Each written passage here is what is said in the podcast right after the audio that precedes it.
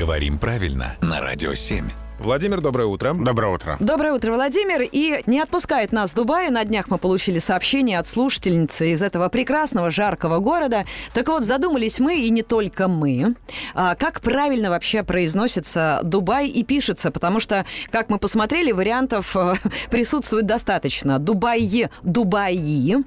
И как, собственно, склонять? Предложенный падеж, э, как это, где? В Дубай, в Дубаях? Это А, уже множественное число пошло. Знаете, чем Дубай отличается от Таиланда?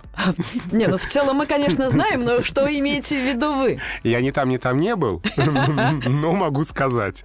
Противоположная ситуация. В названии страны Таиланд пишется буква «и», но очень часто там звучит «йод» и пишется буква «и» кратко и ошибочно.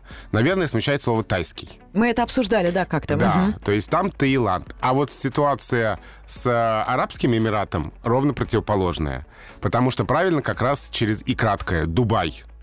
Это слово легко запомнить, как слово «сарай», например, склоняется. Абсолютно Так. та же модель, где в Дубае, как в сарае.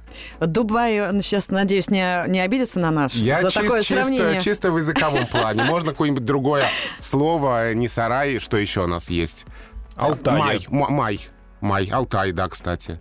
Да, в мае, в Дубае. В мае, в Дубае. Вот, кстати, прекрасно, да. Убираем сарай, вот как май. Вот про май мне как-то нравится Звучит больше. красиво. Не хочу в сарай, хочу в Дубай. Спасибо, Владимир. Мы хотели бы напомнить всем, что свои вопросы Владимиру можно задать с помощью нашего сайта, например, radio7.ru.